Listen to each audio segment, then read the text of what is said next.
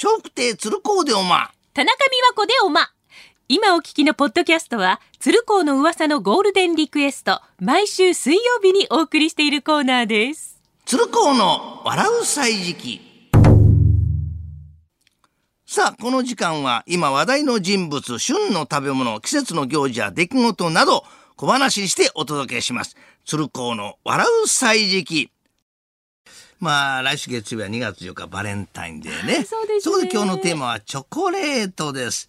さあ、あの、バレンタインデーが日本に定着したのは1970年代後半と言われておりますね。まあ、毎年2月になると売り上げが落ちることに頭を抱えていた菓子店主が企画を発案したと言われております。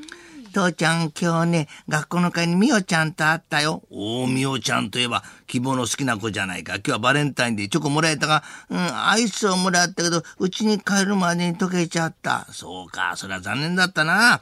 でも、父ちゃんが母ちゃんもらった不満じよりはずっと良いって。へえ、そうかな。だって、アイスには愛があるけど、不満じゅうには不満が詰まってる。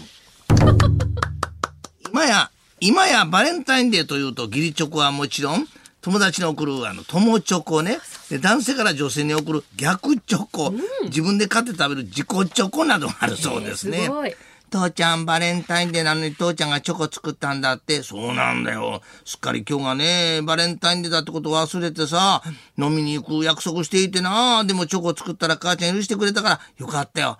父ちゃんチョコうまくできたの。なんとかな。でも母ちゃんには菓子を作ってしまったよ。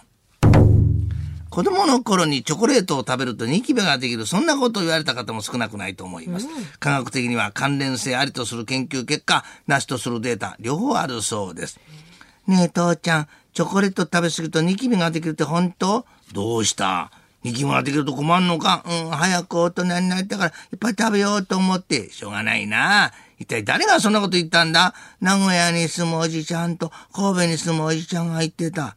おじさんは名古屋と神戸だろそりゃ、迷信だな。そしてチョコレートと同じくカカオ豆を原料とするのがココア。まあ、冷えを改善する、集中力を高めるなど、様々なあ働きが期待できると言われております。16世紀頃のヨーロッパでは、ココアは薬として利用されていたそうですよ。ねえ、父ちゃん、外で遊んでたら体冷えちゃった。おお、そうか。それならな、ココアを飲むといい。すぐに温まると。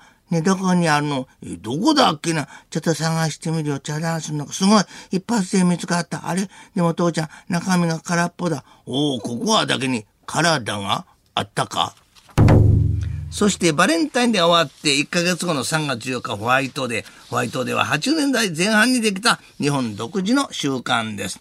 父ちゃん今日はホワイトデー、ホワイトデーなのにみおちゃんからクッキーもらった。ええ今日は金本がアイスをもらったお返しをする番だろ。どうしたんだろう、みおちゃんね。転校するのかな、父ちゃん。なんで今日くれたのかわからん。うーん、父ちゃんもわからんな。しかしなぜ今日にを英語にすると、ホワイトデー、ホワイトデーになるけどね。鶴子の笑う歳時期、来週もお楽しみに。